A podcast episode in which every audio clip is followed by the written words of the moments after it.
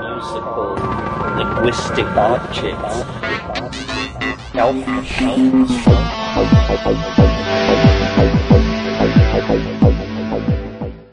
Greetings from Cyberdelic Space. This is Lorenzo, and I'm your host here in the Psychedelic Salon. As you already know, uh, at least if you've been with me here in the salon for a while, one of the things that I'm trying to do with these podcasts, in addition to helping to pass along information about psychedelic medicines and the altered states of consciousness that they provoke, well, in addition to that, I also like to collect some of the stories about how these explorers of realms yet unknown have found their paths, their destiny, if you will.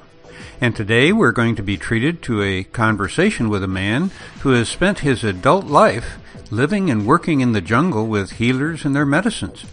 What is so unusual about Jonathan Miller Weisberger's story is that he didn't just stay in one location for a few months to study rainforest medicine.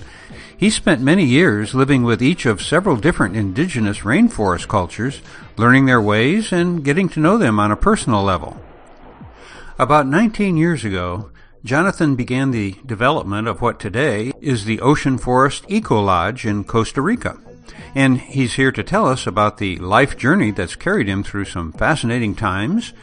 And he will bring us up to date about the work he's doing with various projects among indigenous people, as well as about the retreats that he hosts at the Eco Lodge.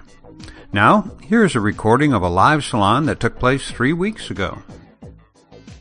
Uh, Jonathan, welcome. And uh, uh, do do I call you Jonathan or Sparrow? Well, either works really.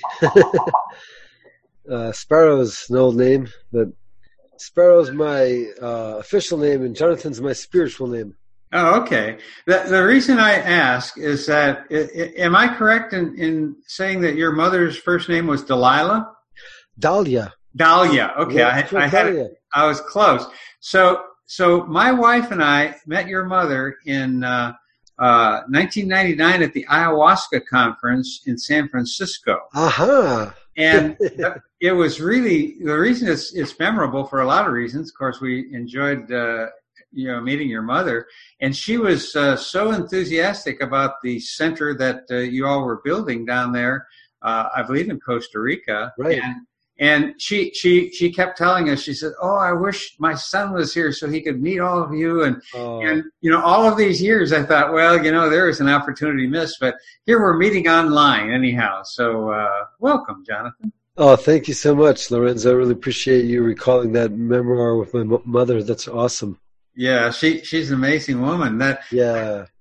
that uh, so uh, let me let me do this. Uh, let's start out and i'm going to put up on the screen for the people who are here, and you might be able to see this uh, on on your computer too.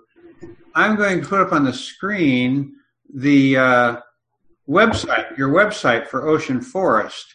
Uh, and and is that there is we that, are? Yeah. Is that where you were uh, working when we first met your mother at the conference? Yes, correct. That's the place. We've been there 20 years now, and it's uh, quite amazing it says where the spark where the majesty of the rainforest meets the sparkling Pacific Ocean. Um, there we are on that beautiful beach. It's a mile long, paradise beach. Uh, we we uh, it's the Pacific Ocean there. This is South Pacific Costa Rica. Our ethnobotanical gardens are growing in quite robust. Now that's the flower of the yahe or the ayahuasca vine, and flowered. It flowers marvelously there during this onset of the dry season in December and January, and into February as well. Uh, there's our lodge there. The ocean, that ridge up behind is all pure, beautiful gallery rainforest, huge trees, abundant wildlife. It's a remarkable place. So, so tell us, tell us about you know. Uh, eventually, uh, uh here tonight, I'd like to uh, talk about some of your retreats and and uh, your book, of course. But let's let's for, let's start out. How did how did this all come about? I mean, this is a really substantial thing that's been going on for a long time, uh, and and uh, you know I've known about it for twenty years now. Uh, how did how did you all get this thing going? Uh, what was the inspiration, and what's what's your background actually? I appreciate that. Well, I was raised in Ecuador, in the country of Ecuador. And in 1985, I, I moved to the United States, graduated from Berkeley High School, went on to study at Humboldt State University. And at Humboldt State, it wasn't long later a series of coincidental happenings occurred um, that I turned out to meet a cousin of mine. We didn't know we were cousins until we started working together, and he was um, very devoted to the cause of, of spreading awareness on campus about what was happening in the rainforest. And he had these petitions going, and he recruited me quickly to sign petitions. And and then one thing led to another. We got involved in the in this uh, situations happening locally with the ancient redwood forest, and I ended up becoming a guide out to the headwaters forest um, before redwood summer, and this was the late. Uh, basically, late 80s, and then in 1990, through a professor at Humboldt State, he he had a there was a student prior to me that studied environmental journalism with his professor, and he had uh, gone to Ecuador to start this biological reserve down there. And I got really interested because I was raised in Ecuador. I'd been to the rainforest a few times in my youth, but I was raised in the mountains. And uh, it was fascinating to me. And so we got in touch, and one thing led to another. I took a year leave of absence that turned into 10 years. it was just so fascinating down in, in, the Amazon. And, you know, I got involved in all these projects. Uh, ended up working on the, that's basically the content of my book, Rainforest Medicine preserving indigenous science and biological diversity in the upper Amazon. In that 10 year period, I was able to work on a, a quite a number of really important historical projects, um, including the, the physical demarcation of the Waorani Indian Territory. And in brief, they basically received uh, one third of their ancestral homelands um, legalized and, uh, and there was an oil penetration road coming down from the, the, the uh, town of, of Coca, Francisco de Orellana, going south, and their territory had a canyon of colonization along both sides of the of this oil road, and all kinds of colonization, huge global problems.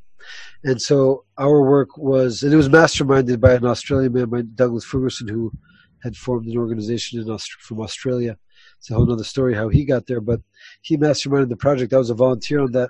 And it was a fascinating, I mean, absolutely eye opening, illusion shattering, you know, reality shattering and reconstructing experience those four years working with the Waorani Indian. And what years? What years were these now? That was 1990 to 1994, quite a ways ago now. But those are indelible experiences, and I wrote about that in my book. At the same time, I, I, other situations opened up, and I began working on the demarcation of the Napo Galeras, and I was influential in, in assisting, facilitating um, this sacred mountain of, called Napo Galeras that has amazing legends. The whole book kind of leads up to chapter eight, which is about the protection of the Napo Galeras isolated limestone massif that's considered to be a, a sacred mountain by three regional indigenous groups. And we were influential in, in um, allowing that area to be included into a new national park that was being created. I just finished a podcast with a gentleman named Anka from uh, Southern California. He has a blog called um, Hybrid Culture so that he was specifically had read my book, very interested about that project in Galeras, and we spoke quite at length. That should be coming out pretty soon. Um, I was teeter tottering after those two projects concluded, going back to school, but then a whole new project opened up from, with a friend of mine, and I was shuffled off to the Secoya territory in 1995, which went into a whole other five years. And that was really fan- fantastic experience because I became the student of an accomplished master of the realities of the Yahe, of the sacred plant medicine science of Yahe. And um, I was there working with the Secoyas primor- primarily to be a facilitator of cultural revalidation. And I ended up publishing several books for the Secoya schools. One was called Health and Life about a Secoya ethnobotany. Another with a Secoya school teacher about the cultural migrations of the Secoya people. And then another cosmology wall calendar. We would organize gatherings amongst the elders and youth and that led to um, these exodus style voyages to help assist them in recuperating their ancestral territory on the Peruvian Ecuadorian border. So those five years were just fantastic. And then on top of that, intermixed with all, all many ceremonies with the sacred plant medicine of Yahe with Don Cesario, Piaguaje, and many other Secoya elders that would come along. Um, and so basically in the year 2000, our work came to a closure there, and a strange kind of fluke of incidences occurred, and the you know life's opportunities brought me to Costa Rica. Um, in particular, Ecuador was undergoing a very challenging time. It's it still is in some regards. It stabilized itself, but the country was being dollarized. There was massive inflation. Um, I was working at a Chinese doctor's academy. The town I was living with, Baños, the volcano started erupting. The town was evacuated, so I left back to Quito. I was working with this Chinese doctor who I met in the park. My friend said that, oh, there's a guy teaching Chi, uh, Tai Chi in the park. We started, he wasn't long before, you know, he had me as a student and all those years in the Amazon, um, you know, not be, be with indigenous elders that you know don't the Waoranis don't speak any Spanish whatsoever. The you don't, know society the Secoyas somewhat, but not much. Um, so you learn to communicate on, on an energy level, and with uh, Dr. Huang Huang Chengjing, it wasn't it, it, He caught on quick that I could you know we we, we got along pretty well. That led to a, a year and a half of studying Tai Chi, Kung Fu, traditional Chinese medicine It was fascinating. But at that time, Ecuador was undergoing a really drastic transition economically, um, similar to maybe what the United States went through during the Great Depression. Many of the banks just closed, outright closed, and it was really intense and um, to see like all the kinds of patients that would come to his clinic 30 40 a day. They would start complaining about you know like elder people with no like their retirements just vanished before their eyes. And you know people the banks simply closed and no one could get their money. And he would come out and scream at everybody, Here you don't come to complain, here you come to receive the energy.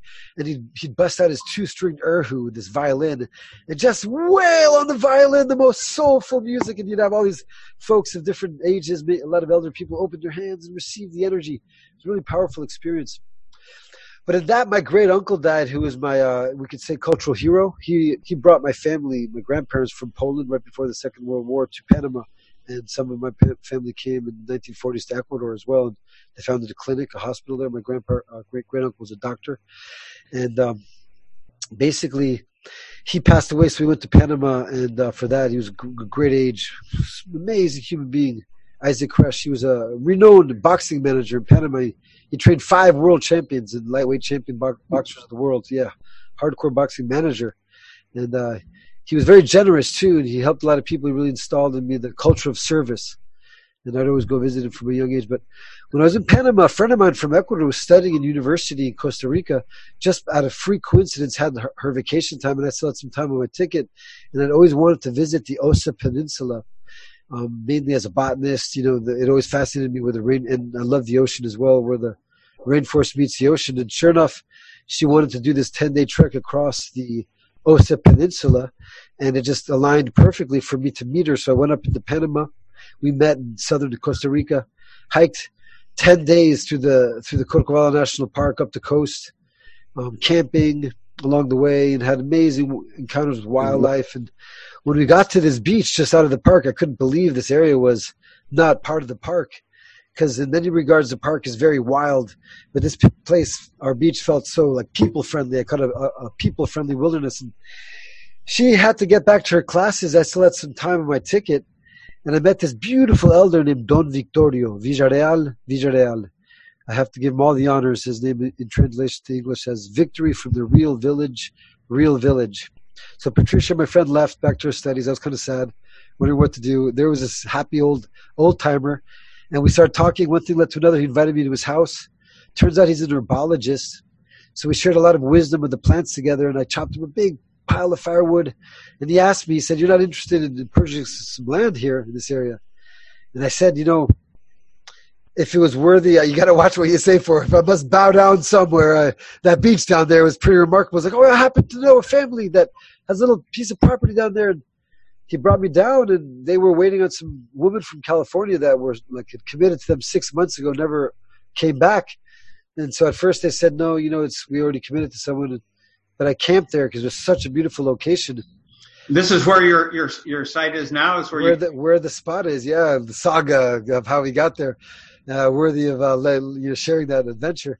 And anyway, so basically the family came and said, you know, we were thinking about this year and you, we really like you. And, um, these women that we had uh, committed to, it's been six months as they were supposed to come six months ago. It's like, so, you know, figured if you're interested. And then suddenly it was like, oh my God. I was like, if I'm interested. At first, it was kind of like a relief. There was like, no, it's already committed. So I'll just camp out for five days, go back to Ecuador. And then, so when they said that to me, I just like, like a like an explosion of ideas, just like because I love Ecuador, but also like, you know, basically ten years in the Amazon and like you know most of that time ground level and drinking crazy amounts of very stiff Yahe brews and my old masters, like and seeing you know the advancements of colonialism and it was it's, it's for someone who's sensitive it's difficult to witness all that and somehow I managed to, you know, like forge through it all, not like lose my mind. But then to come to a place like Costa Rica where everything, you know, is a whole different story. There's no mining and it's like everyone's like, you know, like a natural sense of like conservation ethics amongst the locals, tons of animals everywhere. It just seemed like this like the golden next level opportunity. I had a lodge that I'd worked with uh, the secoyas, but um, that whole area in the northern Ecuador Amazon be- became declared a red zone for tourism because of the uh, Plan Colombia uh, the USA, you know, aid to Colombia to combat the narco movement. Uh, that northern Ecuador Amazon province became very dangerous. And I had been in meetings with, like, th- throughout those years working in conservation Ecuador. I had seen a lot of things. That's you know the book is about that. It doesn't even talk about Costa Rica. At the end of the book, it says you know we have our lodge there. But one of the things that I, I remember clearly being in was a meeting with many different indigenous representatives, and some generals from the Ecuadorian army too. They admitted that the biggest mistake they'd made, one of them, was opening the roads up from Colombia down into Ecuador. And it's just been really, you know, used mainly by the subversive movements that are very aggressive, very violent. And those towns in the northern Ecuador Amazon until recently, in the past like 10, 6, 8, 8, you know, 5 to 10 years, they've been cleaned up a lot. But um, the times that I visited, they were like, as, you know, as like dirty and slimy as like a town can get. And um, La Correa, one of the things he did is had made the oil companies, you know, reinvest a lot of the third years of back taxes that they never paid. He got it off of them, threatened to nationalize the companies, you know, oil if they if they didn't do that. And reinvested all this money into these like remote like oil frontier towns and made them into quite nice towns. And one of the things they did was clean up this gang warfare that was happening there that had to do a lot. Mainly people like you know who knew too much were like involved with the subversive movement, but literally would you know, I, saw an article in the paper once cost twenty dollars to hire an assassin in Shushufindi. But um, that's what a life is worth. But then, like you know, the last tour I did out there, someone was shot at the hotel an hour after we left. So it just, you know, it just seemed too intense. All that you've definitely, you know, and um, and so this opportunity Costa Rica opened up, and uh, and um, I just needed a sign. I, you know, like I'm, I feel like you know the best sign is like a calm and simple life. But I was like, I had to ask the Great Spirit for a sign on this one. So I had like a few days left. I had to leave back to Ecuador on my ticket. So I went up to the top of the hill with the rainforest behind and the beautiful sparkling ocean in front. I meditated and I asked the Great Spirit for a sign. In that moment, I heard like the squawking of macaws, and I looked up, and right above me were eight scarlet macaws in a perfect plus sign in two in four pairs and that was enough of a sign like a plus of macaws. And then it still wasn't enough of a sign actually because as i was leaving the family i said ah, i don't know we're going to come up with the money and and uh, basically i just said like you know i don't think i can do this but as I was leaving, as I was walking out, of I started to cry, and I was like, I was like, oh, I blew it. I should have just told him, I'll just do it. When am I coming back? Probably never. When I got to Palmar Norte, I got on the bus to go back to Panama. This guy asked me, "Hey, you're not going?" He mentioned this hotel down the beach. He thought I was going to this hotel. I was like, "No, no, I'm actually leaving." But the hotel owners, I made friends with him while, while I was there, and I was like, "You don't know so and so?" He's like, "Oh yeah, I know him." I was like, "You won't have hand this note for me?" He's like, "Of course." So I scribbled a note for my friend Pincho to pass on to the to the neighbor family that was going to you know offer me this property, and sure enough, they got the note. I had no communication with them on cell phone or anything. And six months later, I, I returned to see if indeed you know it was still available. And sure enough, they had got the note and they waited for me. oh wow! Yeah, and there we are today, thanks to my great uncle and and uh, a lot of hard work, and we we got the property and started building it up, and one one thing led to another, and and uh, yeah, we channeled all that energy from you know accumulated over ten years in the Amazon into that project, and we have a gorgeous, beautiful center now. It's an ethnobotanical gardens that are filling in quite remarkably. We have hundreds of species of ethnobotanical plants and permaculture project and ten rooms. Now you've you've been working on this one site here for like twenty years now. Yes, I've been focused, living about nine months a year there. Still sustaining projects in Ecuador, though, as well.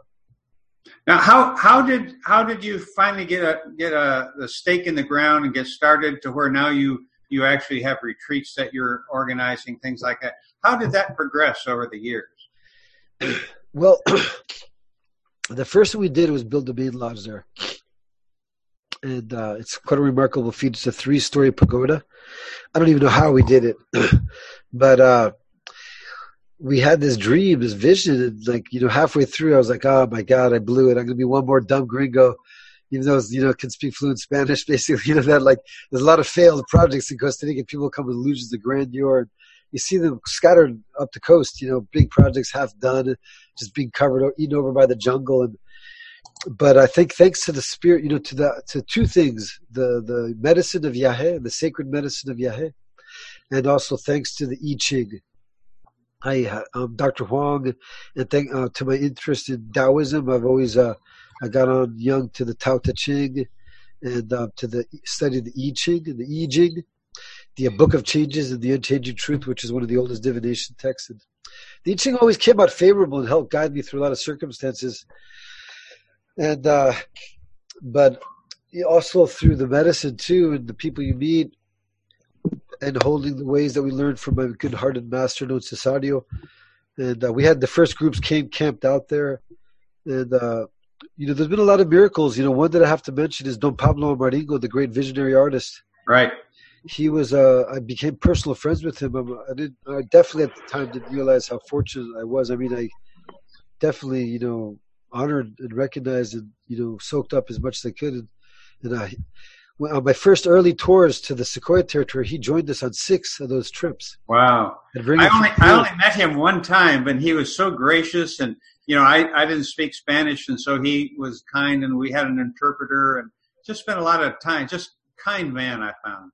The true sage of the Amazon, one of the most num- humble, selfless, and to live. I lived in his home for a month, mm. and uh, to see how he just devoted himself to service. His whole house was a school for the for teaching art and every day giving advice. He was the father to many many people, and he had a way of transmitting and inspiring people to see the value of the tradition of their heritage and culture and lift it up through his you know his his way that he knew which was through art right. and in my book i talk about don pablo there was one moment where where we were like you know slim slim pickings you know and the you know had to get through the rainy season and i had i had sold uh, for a while i was one of his he actually I have a letter of permission from him to represent him and i would sell his art and uh, we sold them cheap in those days, in the early days. I, I, regret not having bought a bunch myself, but like a thousand, five hundred dollars. Now they go for like 20, 40 or even more, 80. Who knows? People, I guess, can right. ask if they want now that he's deceased, but I've seen him on the internet for like 60,000. Some. I, I don't know if you can see the screen, but I've uh, put your website up here that has some photos of your lodge. Here's the beach. Uh, this must be a scene from above. Uh, here is a patio with, with tables. This is spectacularly beautiful, Jonathan. You guys, wow, what a bunch of, that's a lot of work went into uh-huh. this. That I am very impressed with uh, what you've done. And, and, you know, it, it can't have been easy to do yeah. all that. so, yeah. so let me ask you, uh, and we'll, we'll talk a little bit about, uh, your, your, uh, oh, no, your book here, yeah. but I, you, you brought something up that I only yep. have a, a, vague understanding of this. Is the difference between Yahe and ayahuasca? Can you can you tell us more about that? Much pleasure, Lorenzo. Um, on my website, I have a, another website for the book. It's called rainforestmedicine.net. There's a part there says the tradition, and uh, I put together a homespun kind of funky uh, video documentary about the differences between ayahuasca and yahe that I encourage people to look at. But there, there are several differences, and and also in the book I say, and I, I, came to understand that basically each indigenous culture, their use of the sacred plant medicine of ayahuasca, is an indigenous science. Yeah, there you go. You can see there where it says the tradition up at the top. And that's Pablo's uh, painting on the cover. I see. Correct the that vision is called the circulating the globe.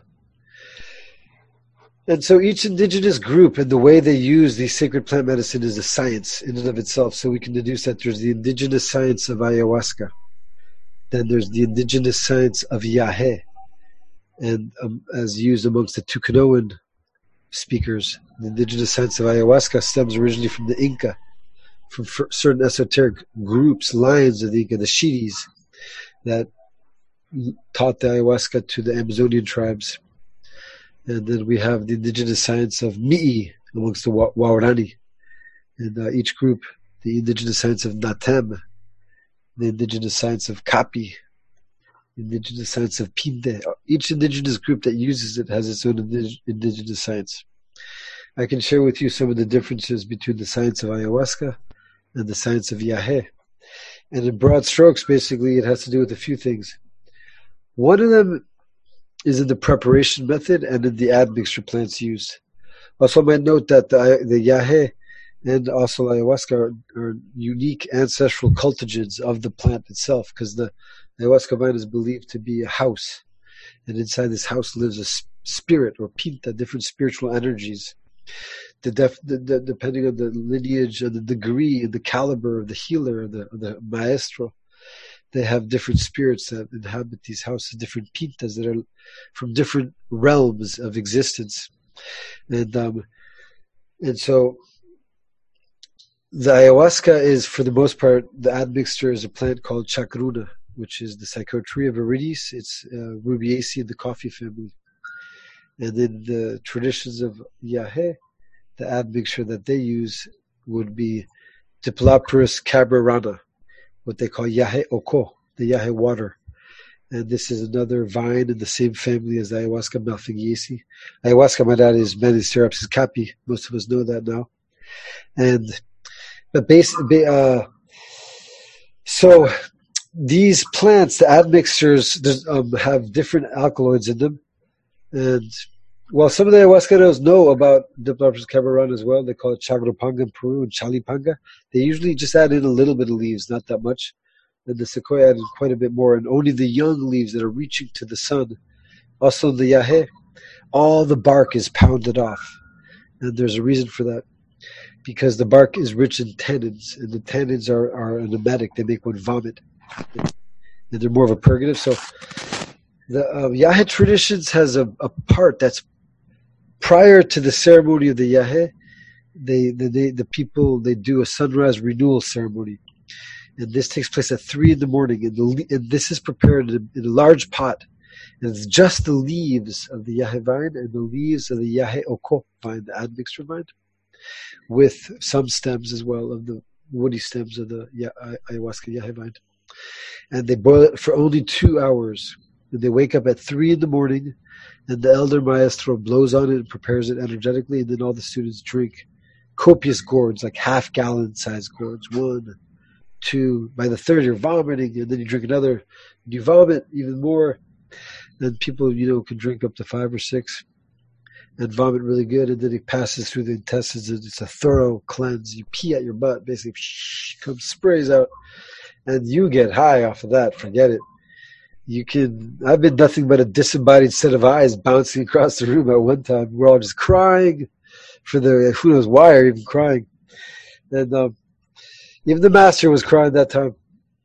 And so that cleans you out thoroughly and prepares the body for this experience of the yahe. Then with the yahe the objective is to drink but not to vomit to hold it in. Because the objective of the tradition of the ceremony of yahe the purpose is to meet and to merge with the energy of the Winyapai, the divine immortals.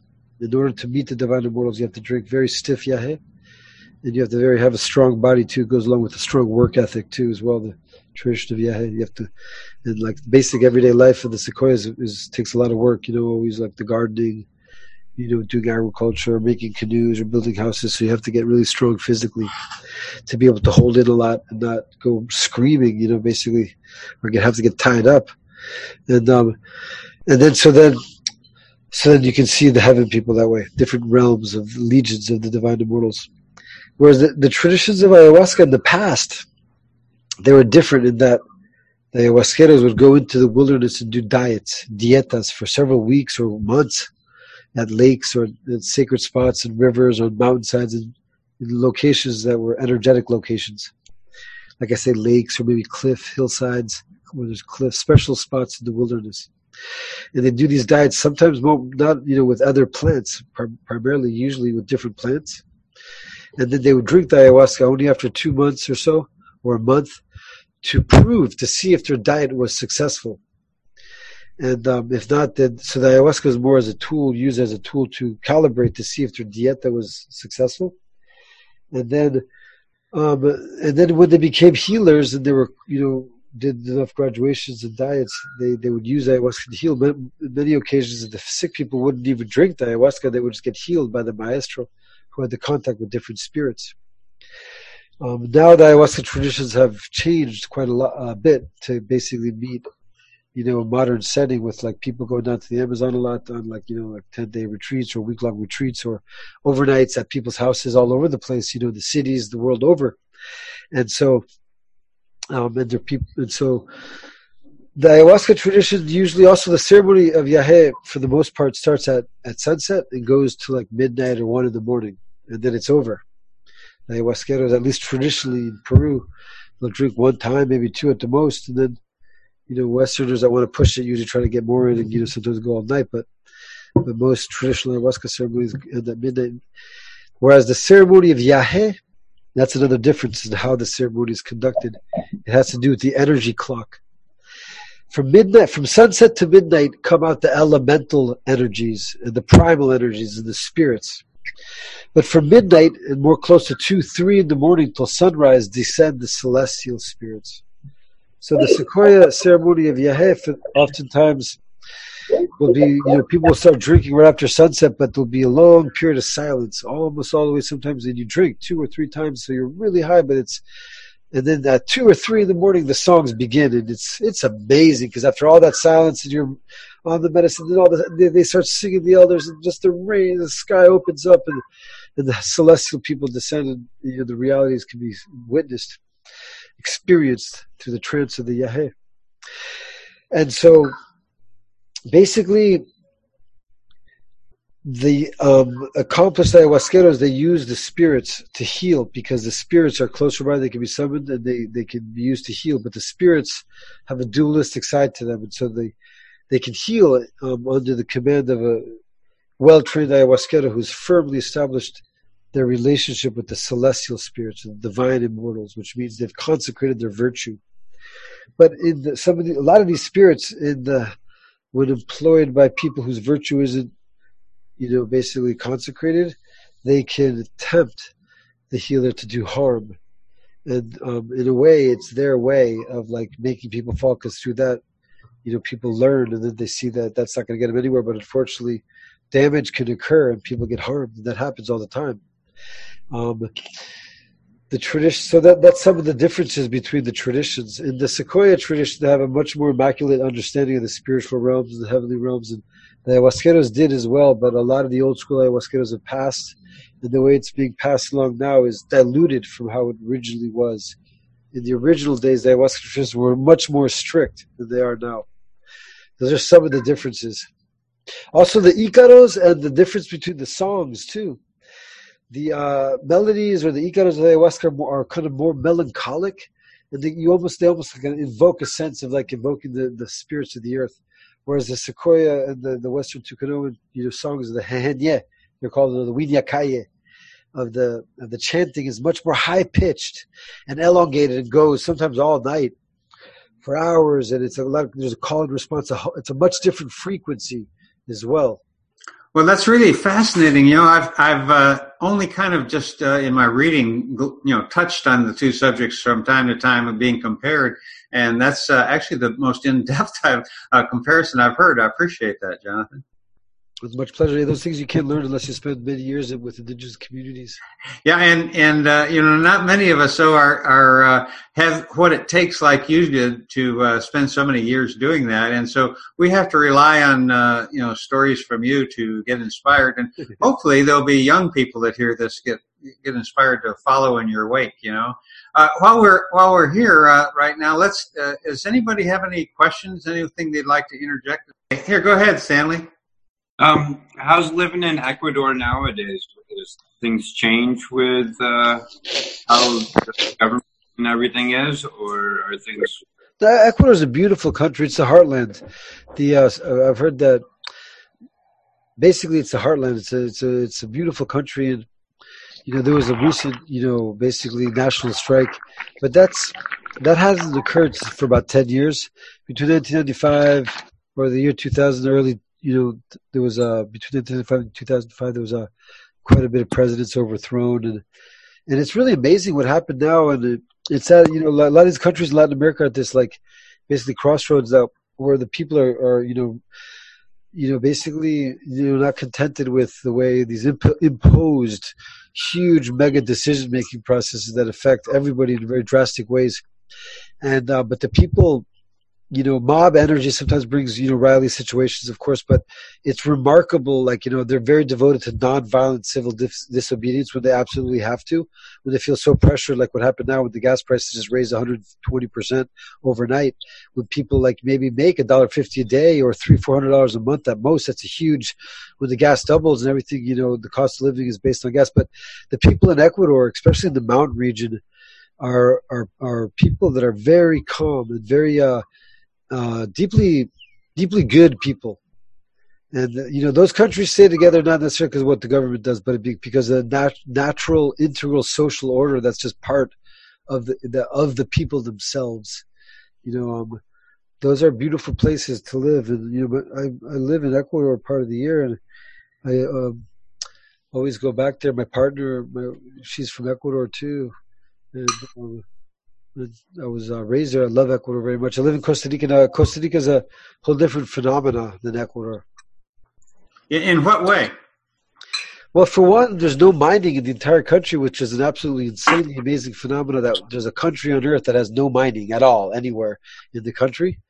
Um, there's no, and they, and they, have a really powerful way of working. There was a national consensus um, many years ago, close to the year 2002. This oil company from the United States was negotiating like a concession, and um, basically they brought it up to national vote, with the entire country, you know, had concession. Every sector of society was consulted. It was such a landslide opposition that the government never went that way, and then I think the the oil company was suing the government for like you know wait you know like slacking on like its time like that it, like money wasted like waiting around or something. It was like it came out the, the the president at the time Abel Pacheco said you know even if we lose lose this lawsuit it won't be dearly the price of losing the environment.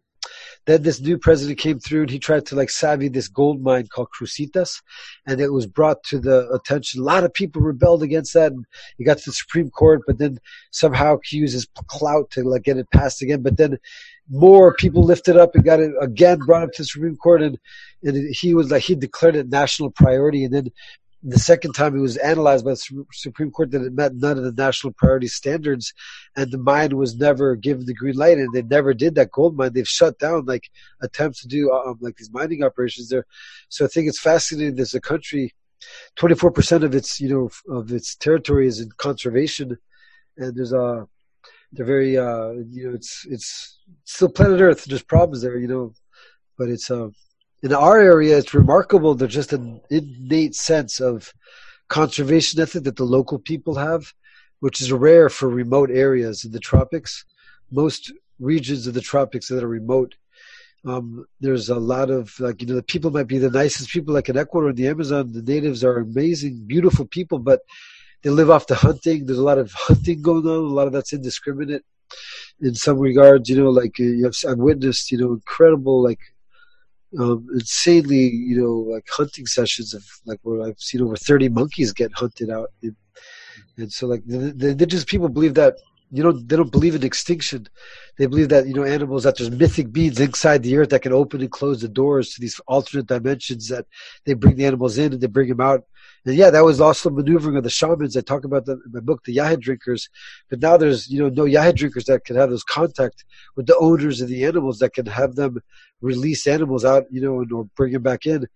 And so, but, uh, so it's, it's, it's refreshing to, to see a remote area like, you know, the spot in Costa Rica where the local people, you know, they, they're happy with the rice and beans and they grow chickens and raise pigs and, there's a lot of respect for nature and for wildlife and to see animals happy monkeys everywhere swinging from the trees is just like it's really amazing i had these taoist masters come they came and stayed at our lodge and they, they shared with us very profound information about the, the spiritual quality of that land and that it really is like a heaven and um, there, you know, um, there's still a lot of work needed to protect that area. We have a marine turtle conservation project that we've been doing 13 years in a row now. As I'm here speaking with you, we have a team of three biologists that we've contracted that we have a, uh, an agreement with a local foundation called the Corcovado Foundation, and we have we give them the the, the space, and the foundation hires the biologists, and we have volunteers. There's a whole group of volunteers, and we have about 100 nests protected in the hatchery. We have a an environmental education program with our local school going on as well now too as well, and uh, just to continue with that that same direction because there's been some recent developments. Like the first 15 years I was out there, we had only solar system. There was no road, but the road finally came down three years ago, and we have electricity on our beach now. And so it's a really important time to focus. You know, basically sustainability measures, environmental education, do what we can. You know, add our drop of of water to that movement of helping keep the planet, you know, wild and beautiful. Well, what, what you're telling us, of course, Jonathan, is that it really is possible for us humans to live in, in cooperation and harmony with nature if we uh, really want to, you know, pay the price and put our minds to it. In that regards, Costa Rica is unique. Yeah, I've you know I, have had a number of friends that uh, have visited Costa Rica, and uh, my wife and I have a, uh, are good friends with a family who moved there maybe 15 years ago now, and uh, they moved up into central Costa Rica, started an organic farm, and then have uh, uh, helped pay for all of the all of their neighbors are organic all around them now, and they're they're helping to build a school and sustain. They became part of the community, not just tourists. But I, I have also talked to uh, you know, I guess surfer tourists you'd call them, who spend, you know five six months at a time there. And uh, as from what I hear, it's uh, it's one of the most uh, pristine, beautiful places, full of beautiful, wonderful people that uh, you can find around here. Yeah, for sure.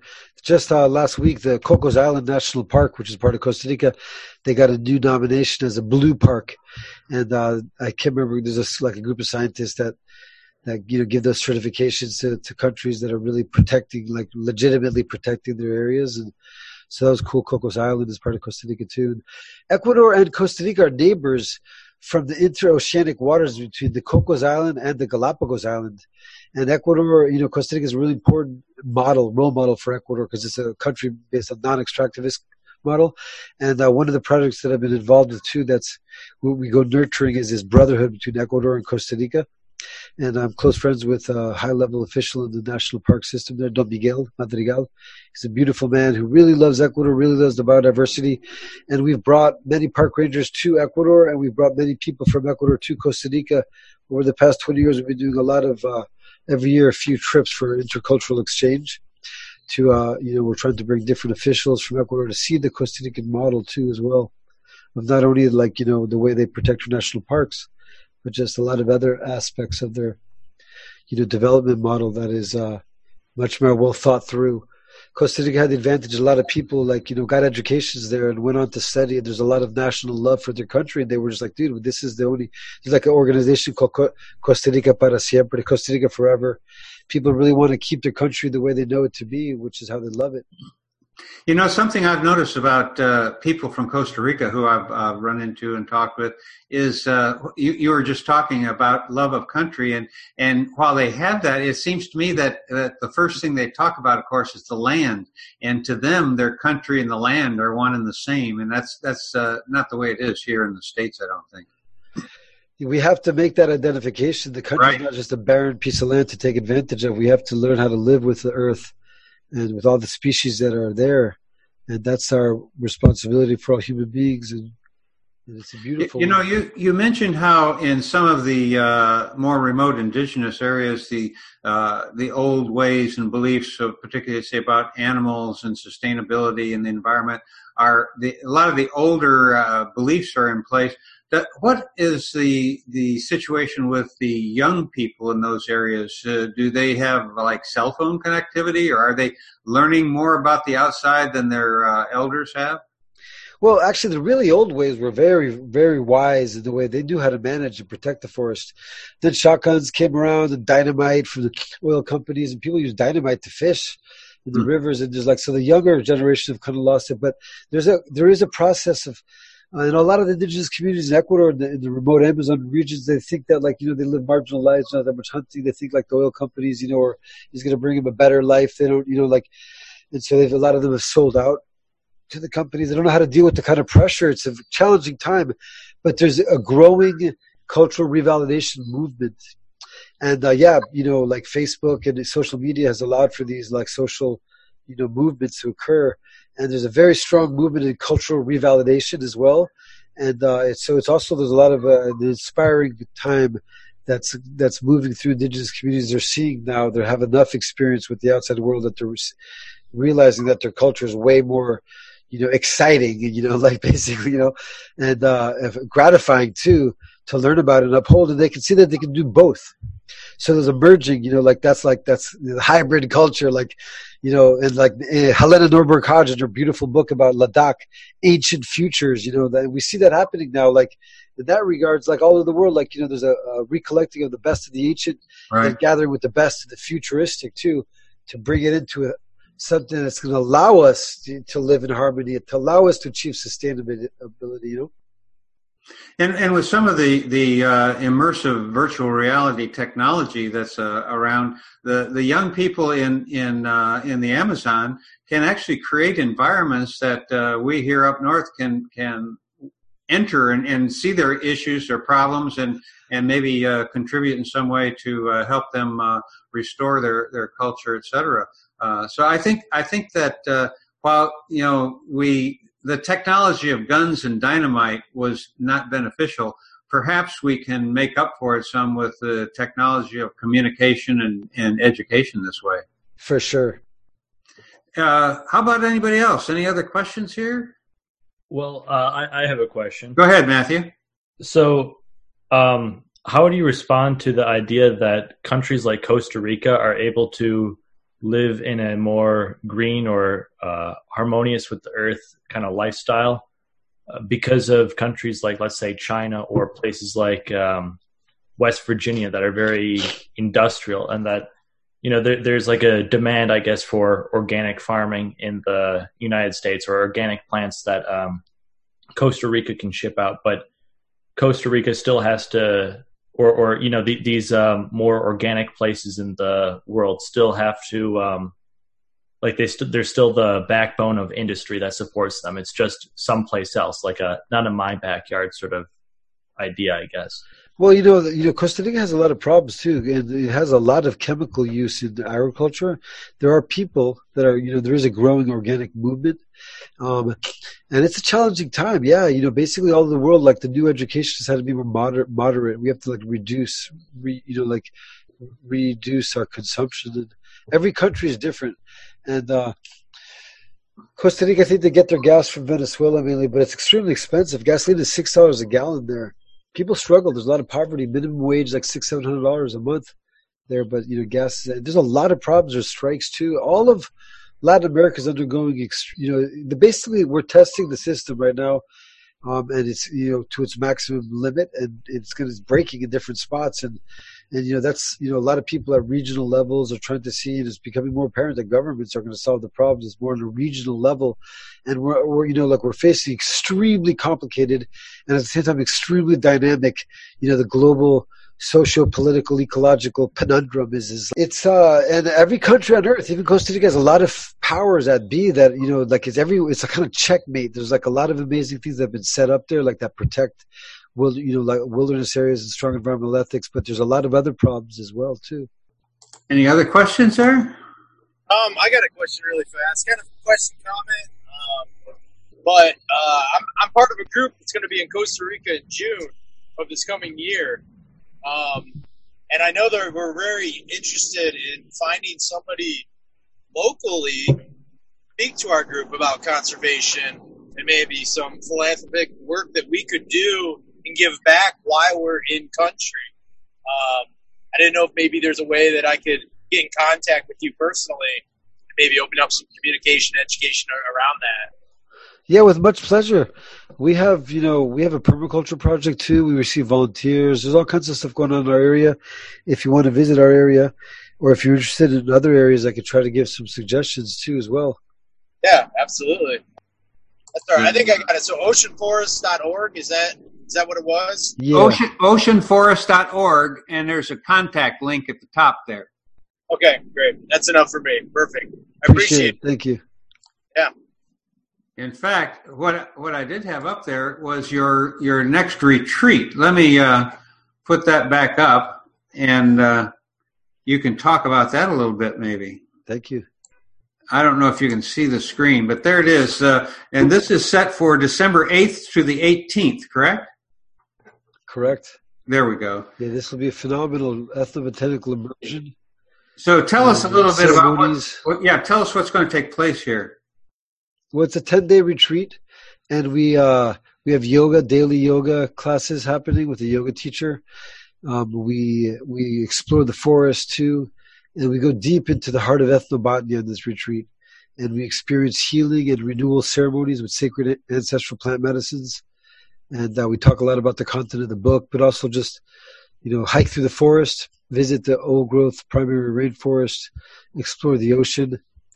All activities are optional. People have really beautiful rooms right in our ethnobotanical setting, garden setting. And uh, it's a remarkable trip if you want to escape the cold. Um, and it's within your budget. Now, how, how, do, people, how do people get there from, uh, how, how close are you to uh, uh, an airport type? Uh, From San Jose, the, uh, the international uh, de- destination, um, you can fly on a 50, 45 minute flight to Drake Bay. But for this retreat, we have everyone go to the Adventure Inn. It's a hotel. And then we take a, a, a microbus, a little minivan down the coast. It's like four hour and a half hour drive um, down the countryside, and then an hour boat ride oh, down wow. the Sierpe River. Beautiful mangrove estuary out to the ocean. It's just amazingly gorgeous. After an hour boat ride, we arrive at our beach. That, that sounds like a, a phenomenal experience. I hope that uh, afterwards some of uh, the people who take it will let us know. And Kevin, I hope you guys can hook up while you're down there as well. So, Jonathan, also uh, we're, kind of running out of time here a little bit, but tell tell uh, us a little bit about uh, your book, Rainforest Medicine. I see that uh, it, it's been out for a few years, and, and you've spent your lifetime putting this information together. T- tell us a little bit more about it. Yeah, the book was written mainly just from three in the morning until sunrise because it was the only time I had to really I was able to concentrate on the book. It took about three years to put together, and it's mainly about those ten years in the Ecuadorian Amazon between 1990 and the year 2000. But then it was written in 2013, so basically I I'd done a lot of trips back and to lift up some of the experiences and harder, you know, revalidate a lot of the information. And it was published by North Atlantic Books, and it's uh, you know it's uh, goes in depth into the sacred plant science of Yahe, and it talks about the Napo Galeras, the biodiversity, the legends related to this mountain, and then there's also a, a chapter on the um, the maestros, deep forest and urban, about you know glimpse into the life of the elders, the torchbearers of these plant medicine traditions. So So it isn't isn't exclusively about plants. It's also about the people who use the plants and and and how they use them. Correct. It's it's like a woven tapestry of my some of my personal experiences, a bioregional phenomena amongst three indigenous groups at the you know, and or four actually with the um, the Waorani, the Secoya, the Quichua, and the Mestizo people from Peru, and uh, it's about this uh, the sacred mountain of Napo Galeras, and the apocalyptic connotations, the myths related to this mountain, and then about the life of the elders as well. Yeah, and and what I think uh, probably makes your book so unique is that it's looking at uh, the the rainforest medicine from the perspective of not just a single uh, cultural sp- perspective, but from a number of different uh, indigenous people, and and uh, to me that makes it even uh, more valuable as not just as a scholarly book, but as something that's just fascinating to read. Right, right. It's a bioregional perspective. Don Casimiro, one of the elders that we speak about in the book, my mentor um, from Napo Galeras, he had his grandfather's song, and one of the asp- lines of the song was, Through every town I have walked. And so, essentially, part of the indigenous heritage was always visiting other indigenous groups as well, too, to broaden one's perspective. So, if the plant medicine is intended to broaden our perspective, that's also implied in that that it's a bioregional perspective, and so we can have a much bro- a broader perspective and more, you know, wholesome understanding of what this is. And and you know that sounds so much more powerful. The the towns I have walked rather than the towns I've visited. Because you know, if some if you you've walked, know, we've all done this as tourists, even you know, we've walked through towns, and you really do get to know more about a town than just uh, flying into the airport and uh, having a coffee at Starbucks or something. right. I figured I would just uh, jump in real quick and point out a synchronicity, which you know this show, uh, this live experience tends to dig those up. Um, my my wife is from Costa Rica, and her brother Uh-huh. actually um, he runs Jungla del Jaguar, which is just like it's uh, maybe a mile south of you guys on the peninsula. I know those guys are my homies. Yeah, yeah, yeah. I, I've been going there for ten years. Oh, cool. Yeah, well, that's just right down the beach. We're on Rincon, Playa San Josecito. Just you can, you can, we can see each other from across Yeah, the. yeah. Bay. yeah, come by and visit. I'll have to. Yeah. Yeah, that's Yeah. awesome. And Andrew, when you do, you'll definitely have to. We'll have to set it up here for uh, Monday night. Andrew's come to us from Kathmandu and from an airplane, and Uh huh. so uh, we'll continue our travelogue with you, Andrew, when you get down to Costa Rica next time. Yeah, uh, I don't know if you can see here, but this is a picture of uh This photograph is Beautiful. from uh, the Osa there. Right. Nice. I don't know if you can see White-faced monkey. Cari Blanco, white faced monkey. Yeah. Yeah, it's it's an absolutely magical place, um, and it doesn't surprise me one bit that you went there and and that that place grabbed you. Yeah. So, uh, do you have any uh, final comments you'd like to make? Yeah, you know the facility the, is just a gorgeous center. We're in particular we can reach out to yoga teachers. We have a, ocean forest retreat kit that outlines all the aspects of running a, a yoga retreat down there. If you would like to come rent the facility, or check out our, our programs or join one of the retreats that are happening. In particular, this retreat from the 8th to the 18th, this our Rainforest Medicine Council gathering, is going to be a remarkable experience. It's the most one of the most beautiful times of the year. If uh, would love to see any one of you down there. If you have a friend that might be interested, appreciate it um, very much to share the word about that. Date's coming up. Can use a few more people to sign up. And there we are. You know, I really I didn't know what to expect with this uh, psychedelic salon, and uh, it's uh, really nice to see that you have such a such a motley crew, camaraderie, all gathered together here. And, and uh, it's quite a pleasant experience. I really appreciate this time, Lorenzo, and to everyone else, you know, to me over this medium. Thank you to the listeners. I hope that you've enjoyed this this time. Uh, we, we, I've certainly learned some, uh, some things I didn't know about uh, Costa Rica and particularly about Yahe. And uh, I look forward to uh, doing this again sometime, Jonathan. And uh, maybe we'll join you when Andrew comes down next time. We'll get the, the, the two of you online. So thanks again, everybody, for being here. And until next Monday night, keep the old faith and stay high. You're listening to the Psychedelic Salon, where people are changing their lives one thought at a time. Well, that was uh, certainly an interesting synchronicity at the end there when it turned out that one of our fellow saloners had a connection to Jonathan's friend and neighbor. You know, it's uh, really a much smaller world than we sometimes realize. In the live salon tonight, our guest will be Dr. Thomas Roberts, who is a co-founder of MAPS and of the Council on Spiritual Practices. Tom is also a professor emeritus at Northern Illinois University, and in 1981, he began teaching the world's first university cataloged psychedelic course. And among other things, we're going to be talking about his soon to be released book, Mind Apps Multi State Theory and Tools for Mind Design. Maybe I'll see you there. And if all goes well, I'll podcast that conversation here in the salon in a week or so. But for now, this is Lorenzo signing off from Cyberdelic Space. Be well, my friends.